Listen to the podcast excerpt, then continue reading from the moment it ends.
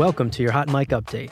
Here are the top three stories from Mic's newsroom. On Thursday, Republicans passed the American Health Care Act through the House of Representatives. The GOP Obamacare replacement narrowly made it through the House in a 217 to 213 vote. The plan would kick about 24 million Americans off their insurance, raise premiums for older people, and possibly eliminate protections for those with pre existing conditions. A previous version of the AHCA failed to come up for a vote. After the hurried vote on Thursday, the bill moves to the Senate, where its fate is uncertain.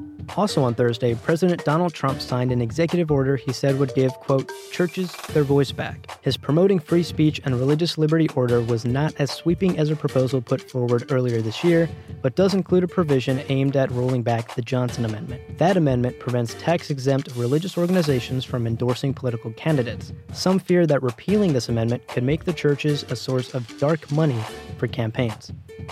Finally, Buckingham Palace announced on Thursday that Prince Philip is retiring from his public duties in the fall. The 95 year old Duke of Edinburgh will continue to support the 780 organizations he presides over or is a member of, but he will, quote, no longer play an active role. Queen Elizabeth II's role, however, will remain unchanged. Prime Minister Theresa May thanked Philip and said his work over the years would, quote, be of huge benefit to us all for years to come. That's the news for now. Check back later for more updates.